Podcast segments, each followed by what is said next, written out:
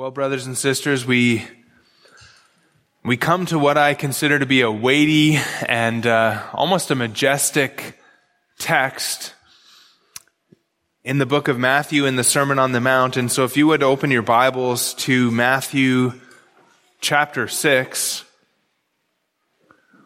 we're going to look at verses 19 to 21, and we're, we're going to probably do that over the next couple of weeks, pro- probably in another two weeks after this. Um, I, you know, I never really know exactly what, what's going to happen on any given week, but let, let's just look at this text. Matthew 6, 19. Do not lay up for yourselves treasures on earth, where moth and rust destroy, and where thieves break in and steal. But lay up for yourselves treasures in heaven where neither moth nor rust destroys and where thieves do not break in and steal. For where your treasure is, there your heart will be also.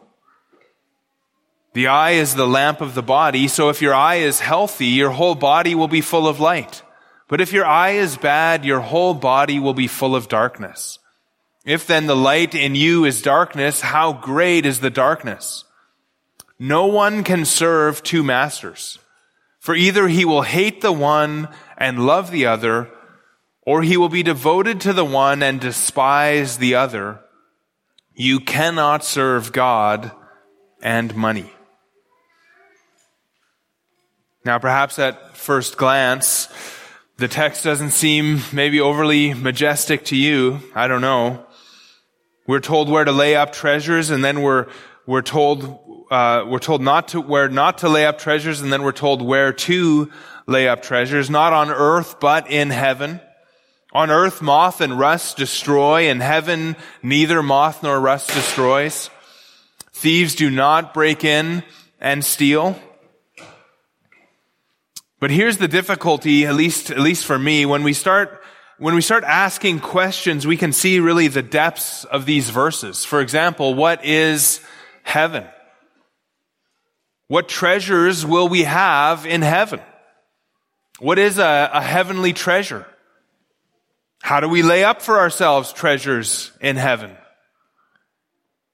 And as we begin to kind of tie this into the context, we, we see that treasure in heaven is connected to this whole concept of rewards. And the idea of reward or rewards is, is another somewhat controversial topic. Are there rewards for the Christian?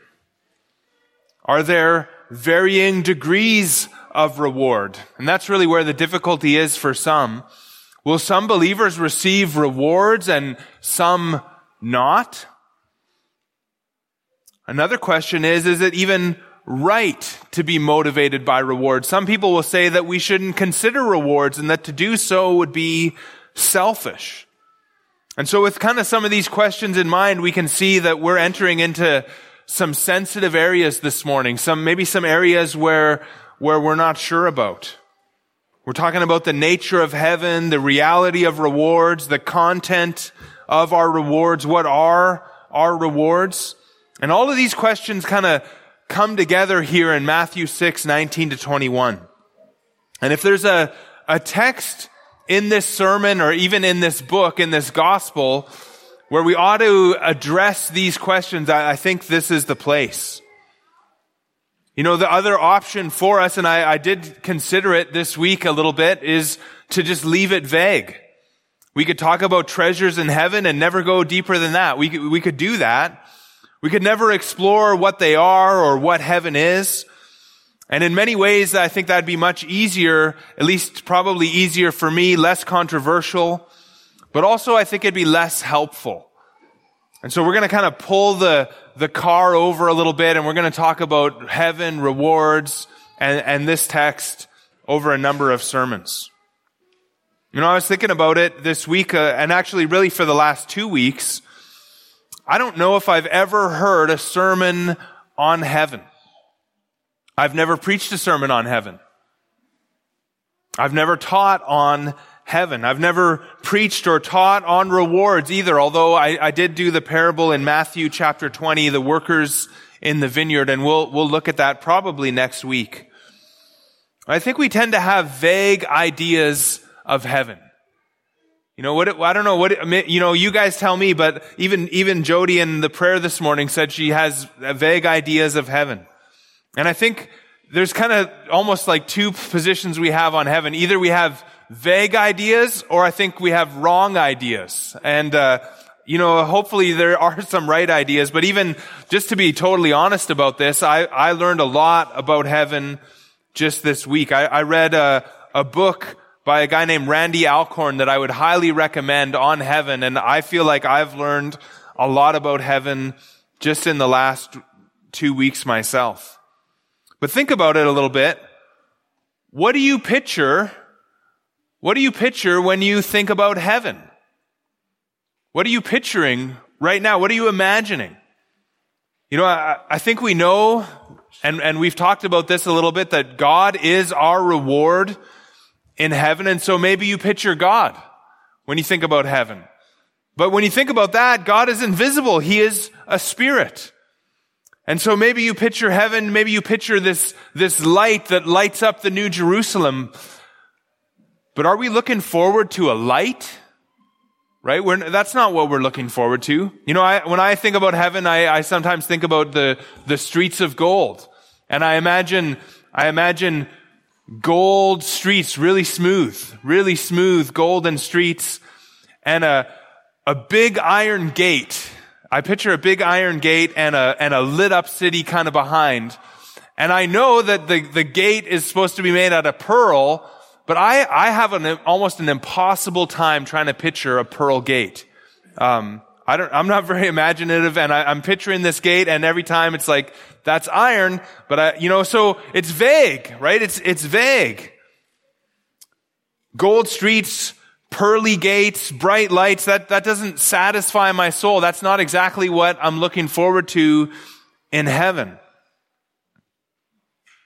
You know, I, I when, when we think about heaven, um, in this book by Randy Alcorn, he talked about one pastor he knew who didn't like to think about heaven because it was, it was so depressing for him to think about heaven. Imagine that. So depressing. And in his mind, in this pastor's mind, apparently a, a seminary trained pastor and everything, uh, this, this, in this pastor's mind, heaven was a place where he kind of floated around.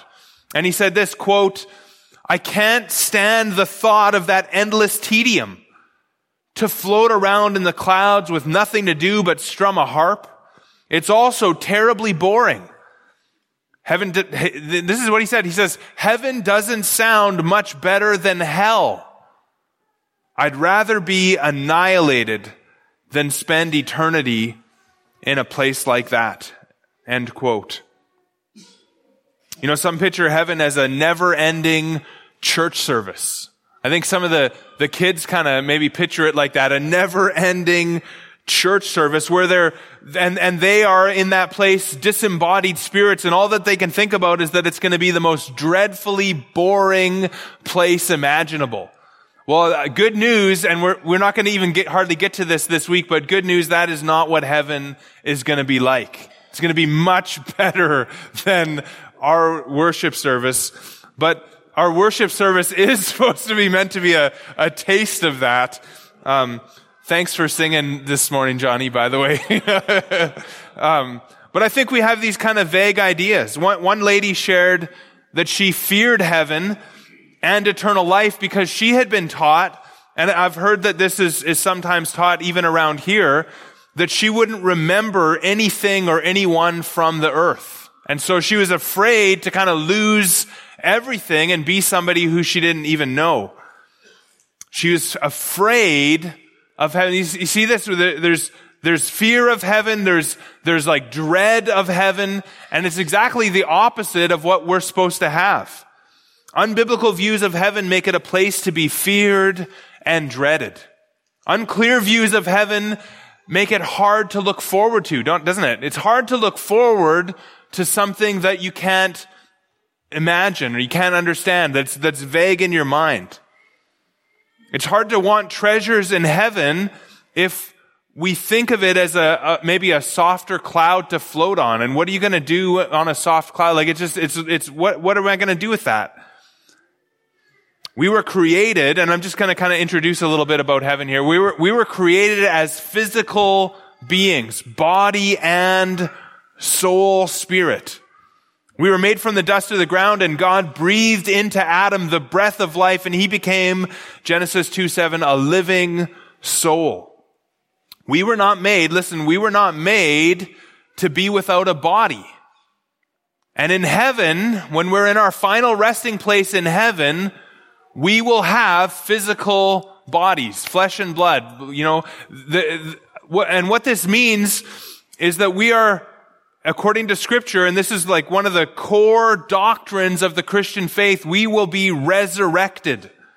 Our souls will be united with resurrected versions of our bodies. And that's whether we go to heaven or whether we go to hell. And so I want you to just kind of turn, let's turn to John chapter 5. And we're just, I'm just kind of introducing here a little bit this whole idea of heaven and eternal life and what it's going to be. John 5, 25. John 5, 25. Look at this. Jesus says, truly, truly, I say to you, an hour is coming and is now here when the dead will hear the voice, the voice of the Son of God and those who hear will live. For as the Father has life in himself, so he has granted the Son also to have life in himself. And he has given him authority to execute judgment because he is the Son of Man. Do not marvel at this, for an hour is coming when all who are in the tombs will hear his voice and come out. Those who have done good to the resurrection of life, and those who have done evil to the resurrection of judgment. Now, in those first few verses, Jesus there seems to be talking about the spiritually dead. They will, they will hear the, the Son of God and they will live. And that time is, is now here as Jesus is kind of speaking these words. There's this, this time where the dead, the spiritually dead are hearing the voice of the Son of God and some of them are coming to spiritual life. But then in verse 28, he says, don't marvel about this because another greater thing is going to happen. Dead people in the tombs will hear the Son of God and they will be resurrected. They will be resurrected.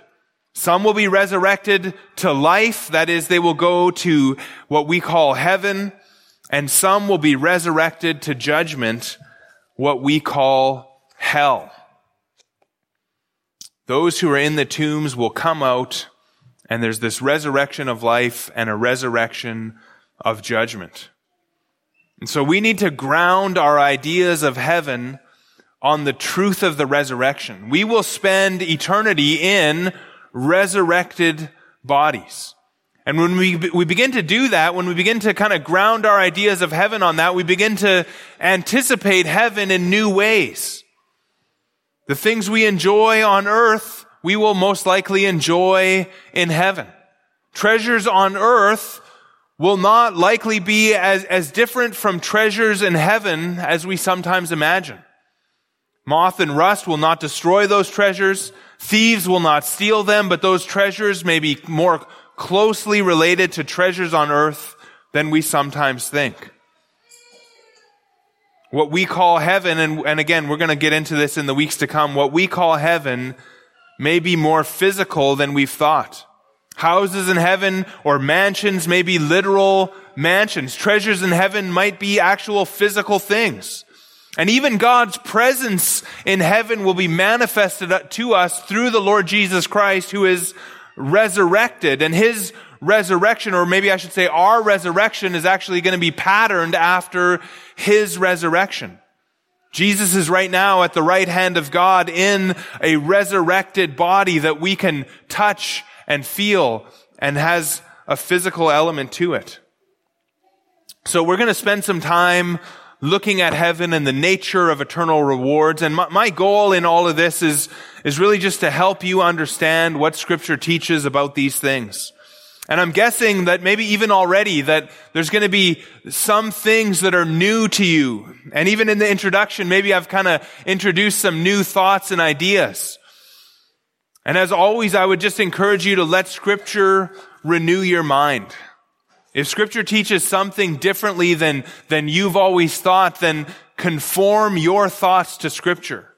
Because the word of God is our authority. Now, as I kind of do this, even this sermon today, um,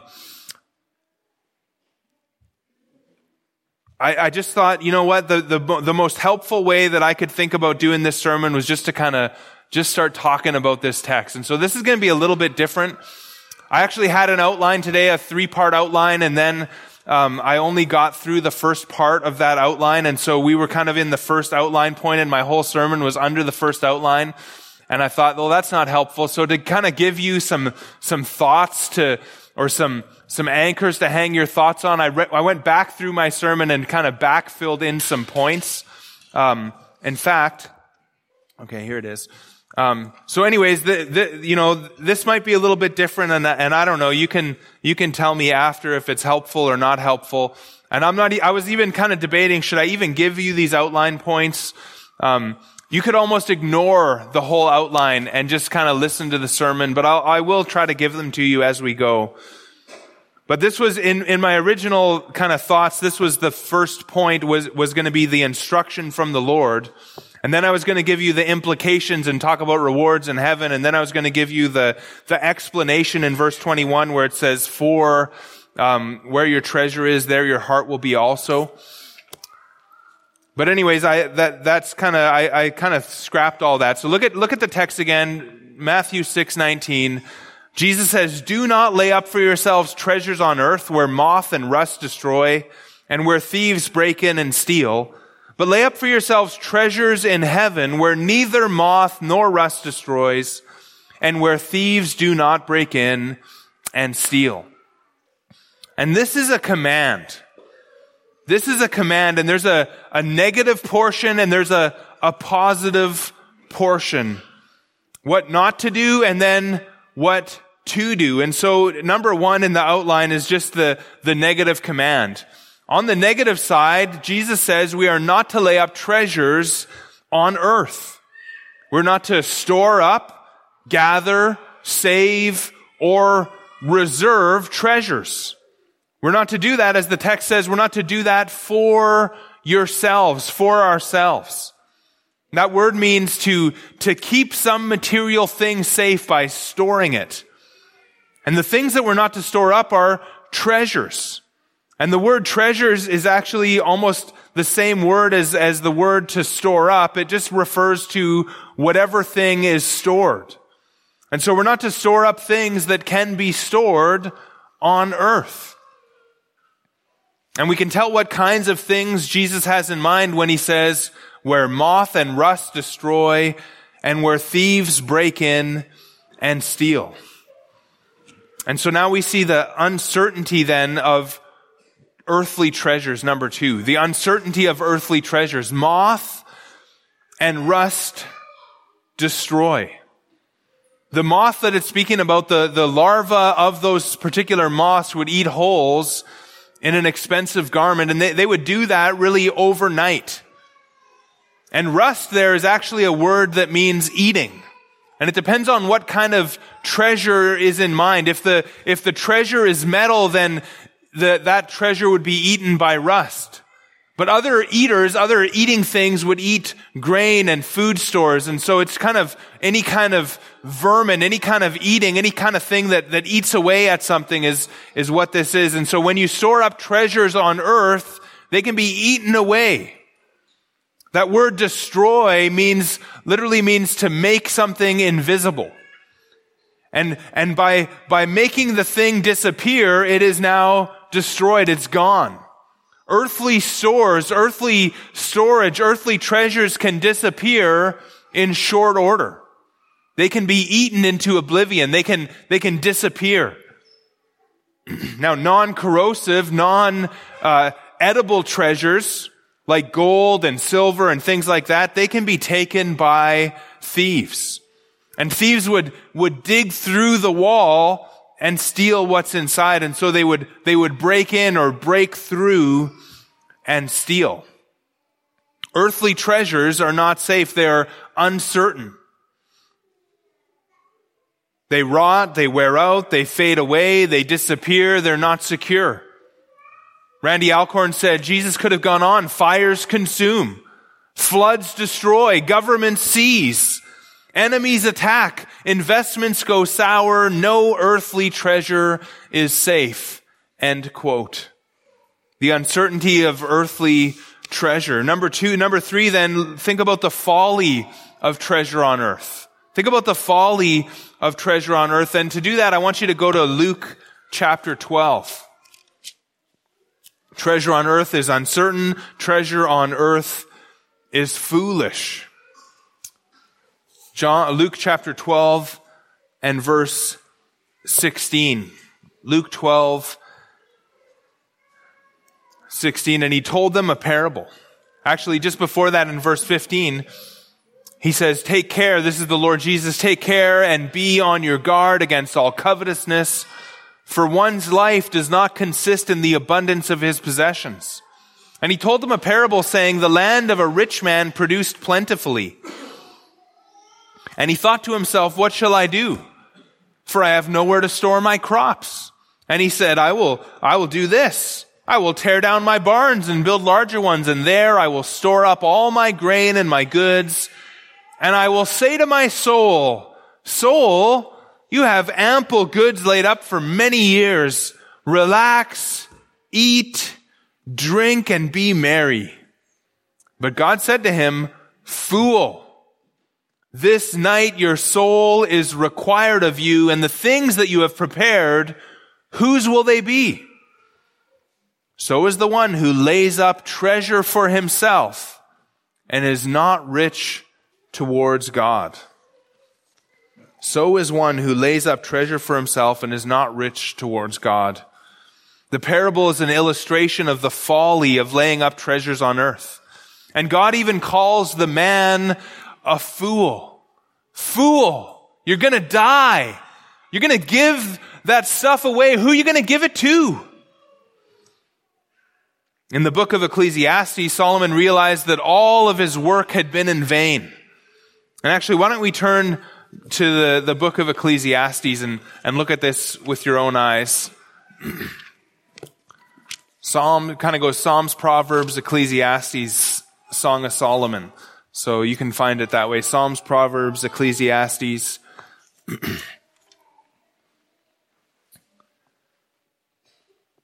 Ecclesiastes chapter 2, Solomon realized that his, his work had been in vain. He worked hard and he, he saved up goods, but he realized that he would give it all to someone who hadn't learned to work hard. Look at Ecclesiastes 2 and verse 20. He says, So I turned about and gave my heart up to despair over all the toil of my labors under the sun.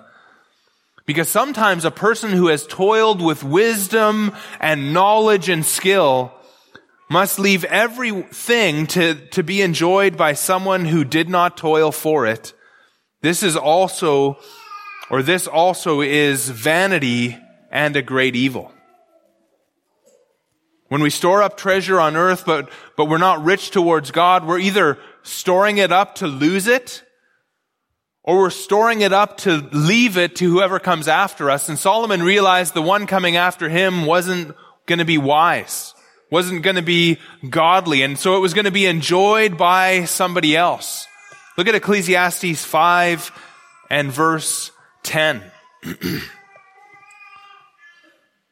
Ecclesiastes 5:10 He who loves money will not be satisfied with money nor he who loves wealth with his income this also is vanity when goods increase they increase who eat them look at that when goods increase, the, the eaters of them increase as well. You get more goods, you get more, more people coming around to kind of eat those goods. And what advantage has their owner but to see them with his eyes? All you can do is watch these other people eat all the goods that you've accumulated. Says, sweet is the sleep of a laborer, whether he eats little or much. But the full stomach of the rich will not let him sleep. He's got all of this stuff and all of this yummy food and he eats it and he, he has a bellyache. Verse 13, there's a grievous evil that I have seen under the sun. Riches were kept by their owner to his own hurt. And so here's a guy who had riches and he, he hoarded them, he kept them, he tried to store them up, and the, the, the accumulating of them ended up hurting himself. And then in verse 14, and those riches were lost in a bad venture. They were, they were just lost like that. And he's the father of a son and he has nothing in his hand.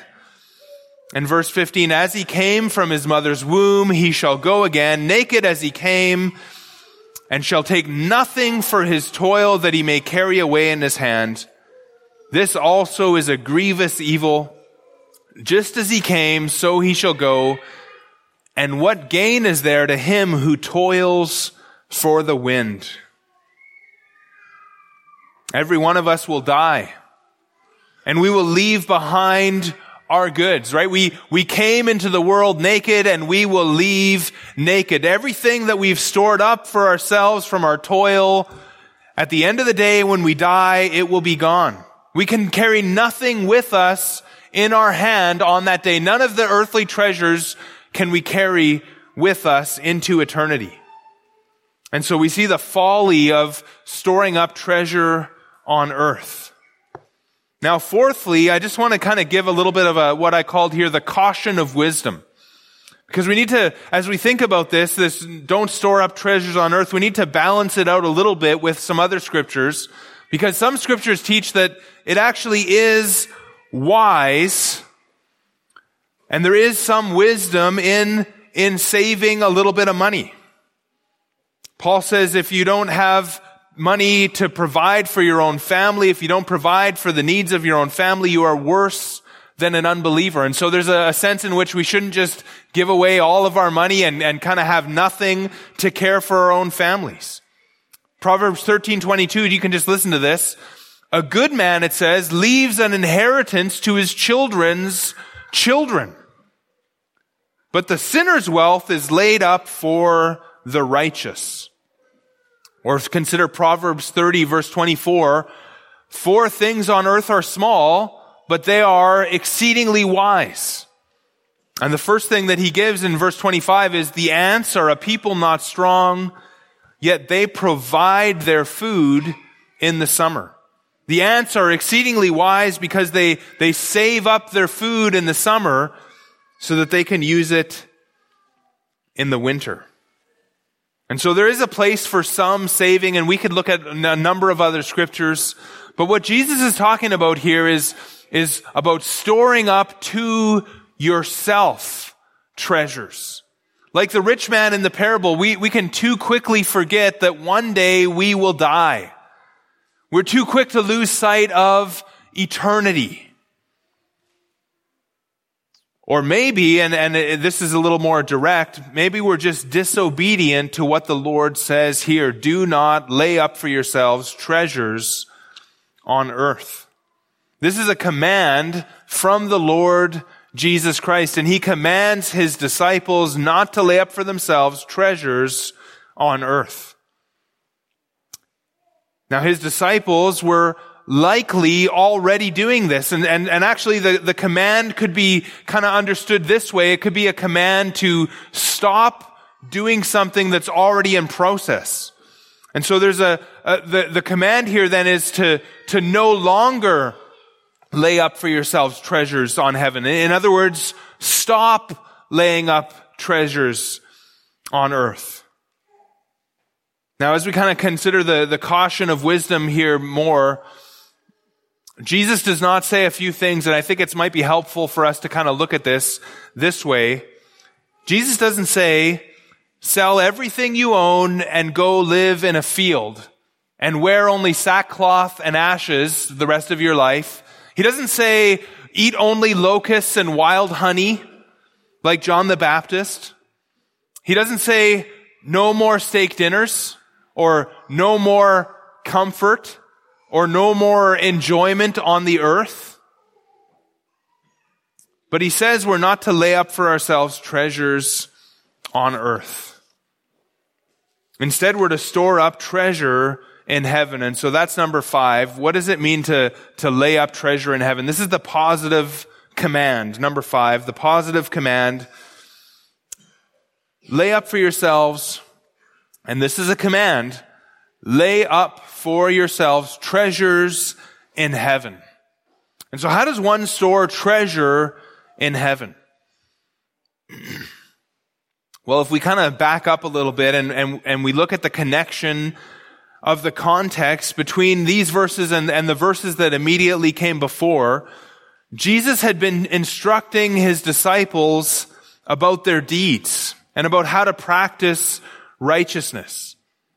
They were not to do what they did to be seen by men. And again, chapter 6 and verse 1, he says, beware of practicing your righteousness. Literally, beware of, of doing the righteousness of you. Beware of doing your righteousness before other people in order to be seen by them, for then you will have no reward from your Father who is in heaven. That was the general principle. And then Jesus gave these examples of, of giving and praying and fasting. And if we do what we do, not to be seen by men, but instead if we, if we do it to, to, to be seen by God who sees in secret, then Jesus promised a reward. And so if you look at Matthew 6 and verse 4, he says, so that your giving may be in secret and your father who sees in secret will reward you. And verse 6, but when you pray, go into your room and shut the door and pray to your father who is in secret and your father who sees in secret will reward you. And verse 17 again, but when you fast, anoint your head and wash your face that your fasting may not be seen by others, but by your Father who is in secret, and your Father who sees in secret will reward you. Your Father will reward you. And remember, as we kind of looked at that section, the, the key word that came out in all of those things, in all of our righteousness was sincerity. Sincerity is the opposite of hypocrisy. Hypocrisy is putting on a show or, or acting. And so if we put on a show for men, we will be rewarded by men. But if we sincerely serve God in secret, then God will reward us. There's a reward for that. And this reward is laying up treasures in heaven. It's kind of uh, sending treasures ahead to your eternity. You're laying up for yourselves treasures in heaven. The, the, re, the reward in all of these verses is, is a future reward in heaven. Now, perhaps there's, there's some amount of reward in the present. Like if we give, we will often be given more. Or if we pray, God will often reward us with answered prayers. Or if we fast, perhaps God will hear and, and change whatever we were fasting about and praying for. But primarily, these rewards are future rewards. And they're given in heaven. We saw this also in Matthew chapter 5 and verse 11. Just, just kind of look back 5, even 5 and verse 10. He said, Blessed are those who are persecuted for righteousness sake, for theirs is the kingdom of heaven. Verse 11, Blessed are you when others revile you and persecute you and utter all kinds of evil against you falsely on my account. Rejoice and be glad, for your reward is great in heaven, for so they persecuted the prophets who were before you. So we're to rejoice and be glad if we are persecuted, if we are slandered, if we are reviled on Jesus' account, or if we're, if we're, if those things happen to us because of our allegiance to the Lord Jesus Christ. And why should we rejoice? Why should we be glad if that happens? Because our reward is great. And where is that reward? When will we, when will we receive it? Well, it says there, in heaven. Great is your reward in heaven. and from this we can start to see that there's a reward for what we do and for what we suffer for Jesus' sake. There's a reward for what we do and what we suffer for righteousness sake. Or if we looked ahead at Matthew 6 and verse 33, it says there to seek first the kingdom of God and his righteousness. So what we do for the kingdom program of God, that is what we do for the church, what we do for spreading the gospel in this age, what we do for reaching the lost and then maturing them to be like Christ, all of our work to promote the, the righteousness that Jesus calls his disciples to in this sermon, all of that will be rewarded in heaven. Everything that we do and suffer for Jesus' sake will be rewarded in heaven.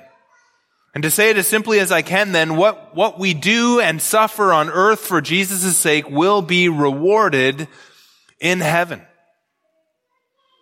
What we're talking about then is the difference between the temporary and the eternal the temporary and the eternal. This is what we're commanded to do. We're commanded to lay up treasures in heaven. How do we do that? What does that mean? It means that we serve the kingdom and the righteousness of God, that we serve Jesus Christ to promote his kingdom and to promote his righteousness. And that leads then, number six, to the certainty of heavenly treasure, the certainty of heavenly treasure. You see, our time on this earth is short. Or at least it's relatively short. The, the longest that we could spend here would be about a hundred years. And when we die, we will spend forever in either heaven or hell.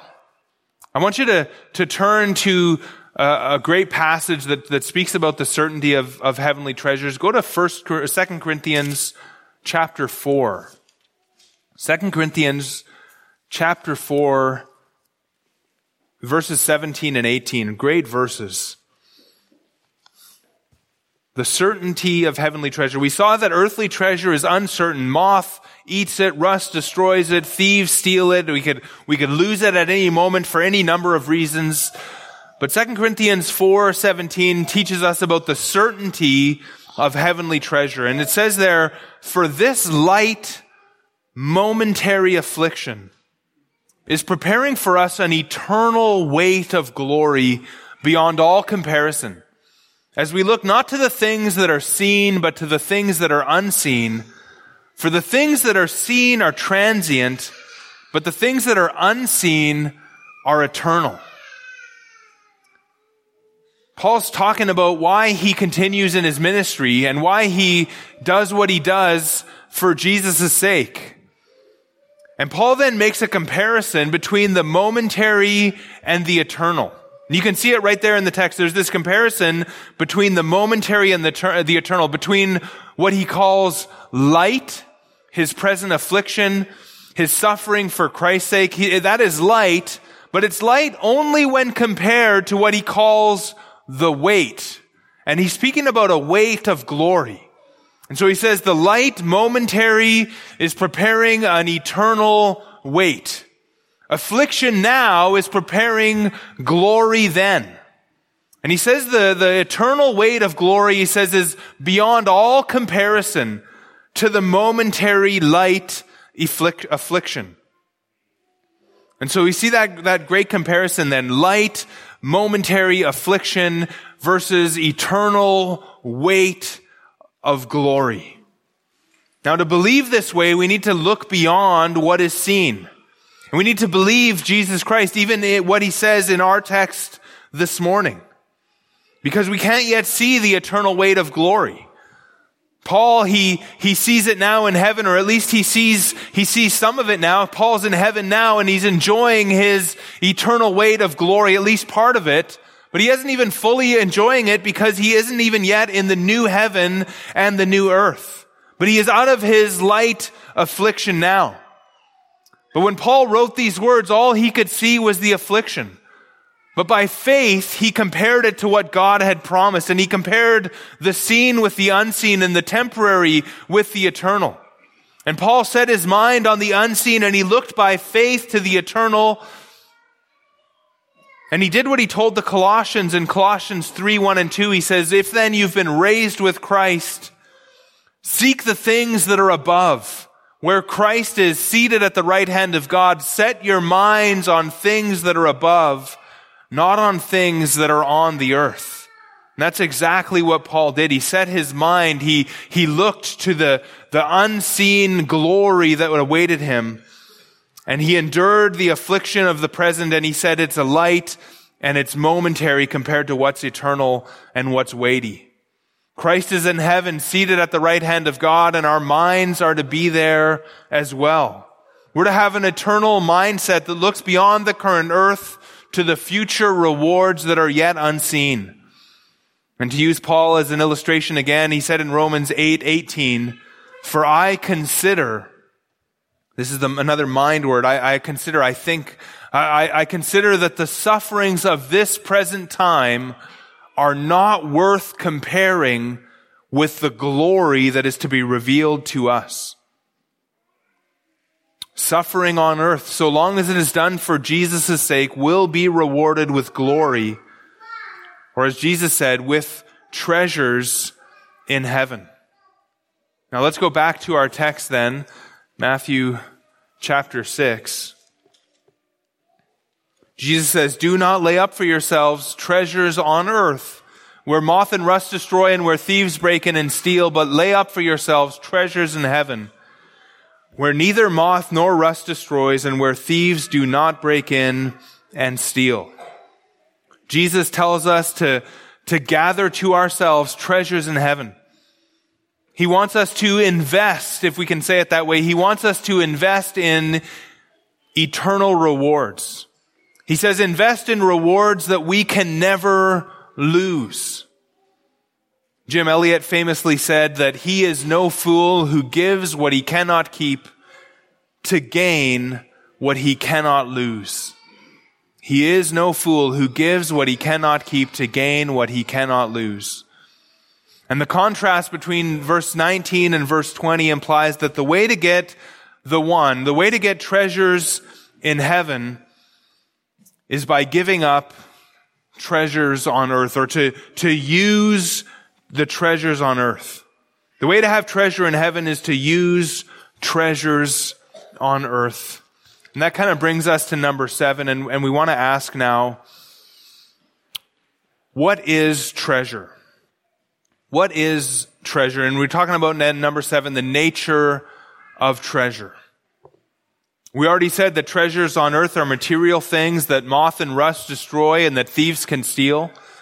But we can likely expand on, on this even further if we tie it to rewards in heaven. Remember, we are rewarded for what we do and suffer, and doing and suffering requires time and energy and patience and, and things like those. And we can expand treasure this way if we look at verse 21 of our text. For where your treasure is, there your heart will be also. And so there's this connection between our treasure and our heart. Our heart is not our, our blood pumping organ in scripture. Our, the heart is our thinking. The heart is our affections. The heart is our values, our emotions, our wills. Our heart is, is who we are on the inside. What we think and, and feel and what we will, what we desire. That's, that's our treasure. What we want in our will, that is what we treasure. What we think about is what we treasure.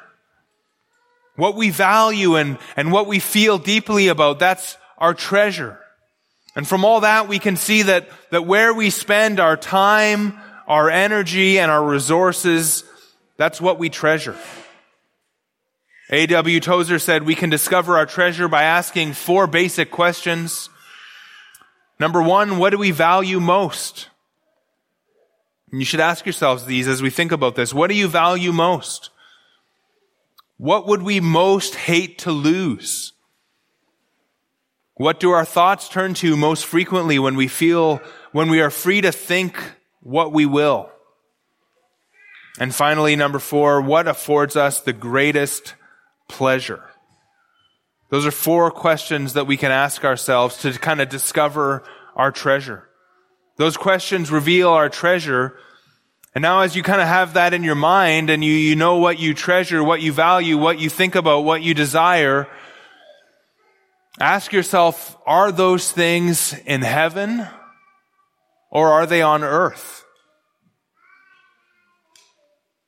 Again, to have treasure in heaven means that you use your time, your talents, and your treasures, your, your resources, and, and they're, they're going towards Jesus' kingdom's purposes. And they're going towards living by His righteous standards and to help others to do the same. To have treasure in heaven means that you're investing in people for their salvation and their sanctification, right? People are eternal. Jesus is saying then, stop investing in earthly pursuits, which are uncertain, which you can lose, and start investing in heavenly rewards, which will last forever. Jesus is saying, pour your lives into eternity and give up your treasure here and, and send it ahead to be enjoyed forever there. Pour your life into eternity. Now let me say that this is, is hard, right? We can get so easily distracted with the things of this world. It's so easy for us to, to build ourselves a little kingdom here on earth. It's so easy to have all of our good things now, which is what Abraham described uh, about the rich man in the parable of the rich man and Lazarus. And I, I want you now to turn to this parable in Luke chapter 16 of the rich man and Lazarus. And what we see there is that the, the rich man in that parable had enjoyed all of his good things in this life. Look at verse, we'll start in the middle there, verse 25. Luke 16, 25. But Abraham said, Child, remember that you in your lifetime received your good things but Lazarus in like manner bad things, but now he is comforted here and you are in anguish. Do you guys know this parable? There's a, there's a reversal at death, and, and that's number eight, I guess, in our outline, the reversal of death. And I want you to consider this reversal of death. Now, the rich man represents an unbeliever, but I think it's applicable to everyone. And the rich man in the parable is an unbeliever who has treasure on earth. And according to verse 19, he lived sumptuously every day. He had the finest clothes. And the, the fine linen there is, is literally the, the softest Egyptian cotton underwear that you could imagine. Verse 19, the, the rich man who was clothed in purple and fine linen, who feasted sumptuously every day. For this rich man, every day was a feast day. And he hardly noticed poor Lazarus at his gate. Verse 20, at his gate was laid a poor man named Lazarus, covered with sores, who desired to be fed with what fell from the rich man's table. Moreover, even the dogs came and licked his sores. Lazarus represents a believer, and he had almost nothing in this world but trials and suffering. In verse 22, the poor man died and was carried to the, by the angels to Abraham's side. Lazarus died and he went to Abraham's bosom or Abraham's side. Abraham's bosom is where Abraham is now, close to Abraham is the idea. And in other words, he was in what, what we might call the present heaven. Heaven without our resurrected bodies. We'll talk more about that another time, but, but that's where Lazarus went to Abraham's side. In verse 22, continuing, the rich man also died and was buried. Notice he had a nice burial on earth even. But verse 23, and in Hades, or in Hades, however you like to pronounce that, in Hades, being in torment, he lifted up his eyes and he saw Abraham far off and Lazarus at his side. And he called out, Father Abraham, have mercy on me and send Lazarus to dip the end of his finger in water and cool my tongue, for I am in anguish in this flame. And the comfortable rich man went to hell. He went to Hades. We might call it the place where, where, where these men went. They, they went to the intermediate state. That's another way that we could call it the intermediate state. Hades and the present heaven. The intermediate state is, is what theologians call heaven and hell before the resurrection. And Hades is still a, a place of torment, but it's before the, the resurrected body and before the lake of fire. And Abraham's bosom is heaven and it's where God dwells. It's where Abraham and the saints dwell, where they dwell right now. It's called paradise by Jesus. It's what Paul calls away from the body and at home with the Lord, 2 Corinthians 5 8. But it's before the resurrection and before the new heaven and the new earth. But anyways, the point of this parable is to show the reversal of outcomes at death. There's a reversal that happens at death. And it was spoken to the Pharisees who were lovers of money. Look at verse 14 of chapter 16, Luke 16, 14. The Pharisees who were lovers of money heard all these things and they, they ridiculed him. And Jesus' response is to teach the parable of the rich man and Lazarus to them. But these Pharisees who were lovers of money, they had heard things. Well, what did they hear? Well, they heard the parable of the unrighteous steward in verses 1 to 9. A parable that, that teaches us, much like we've been talking about today, to have an eternal perspective. They heard in verses 10 to 12 that they should be faithful in the little thing of earthly wealth if they wanted to be entrusted with true heavenly riches. And they heard in verse 13, no servant can serve two masters. For either he will hate the one and love the other, or he will be devoted to the one and despise the other. You cannot serve God and money. And so there's this reversal at death. And then finally, number nine, we want to consider the choice of master. The Pharisees loved money. And Jesus told them that they could not serve money and God. They could not devote themselves to money and God at the same time. The parable was a warning to them then if you continue to live for money, you will lose everything at death. And if we go back to Matthew chapter 6, we can remember that our section, I guess we could call verses 19 to 24 a little section. It ends very similarly to what we just saw in Luke 16 verse 13. It says there in Matthew 6:24, "No one can serve two masters, for either he will hate the one and love the other, or he will be devoted to the one and despise the other. You cannot serve God and money. Brothers and sisters, we need to hear these verses. We need to, we need to choose carefully where we want to lay our treasure. We can serve money or we can serve God. We can love money or we can love God. We can be devoted to money or we can be devoted to God. Or let me put it the other way. As disciples of Christ, we need to serve God and we need to love Him and we need to be devoted to Him. And that means if we take this together, it means that we hate money or we will despise money. Love one, hate the other. Devoted to one, despise the other. Money is to be rejected insofar as it tries to be our God.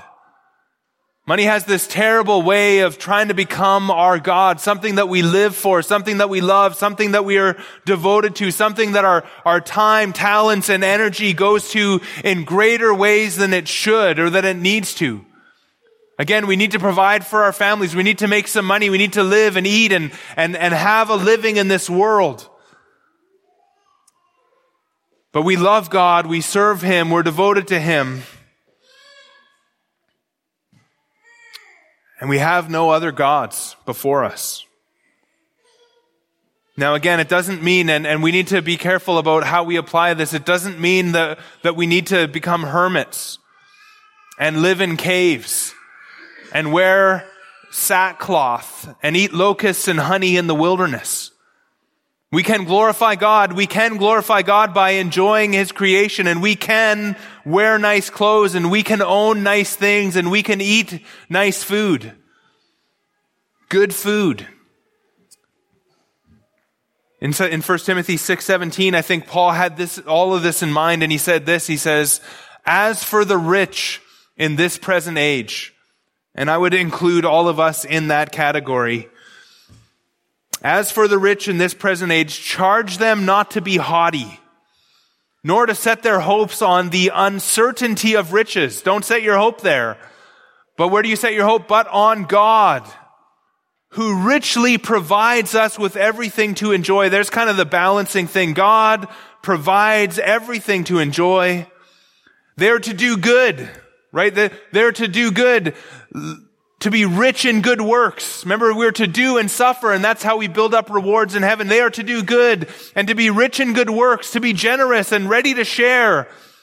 Verse 19, thus storing up treasure for themselves as a good foundation for the future so that they may take hold of that which is truly life.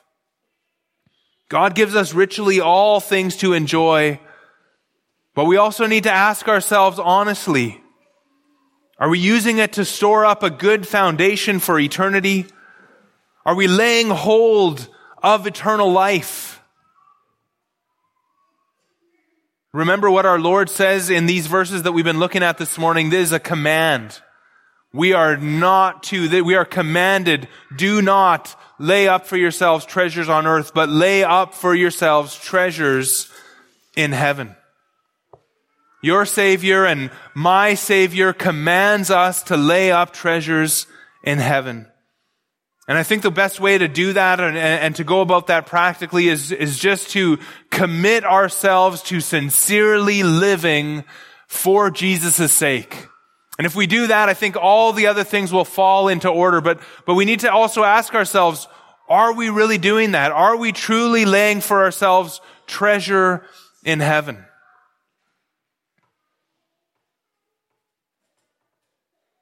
Now, this whole section is for the believer.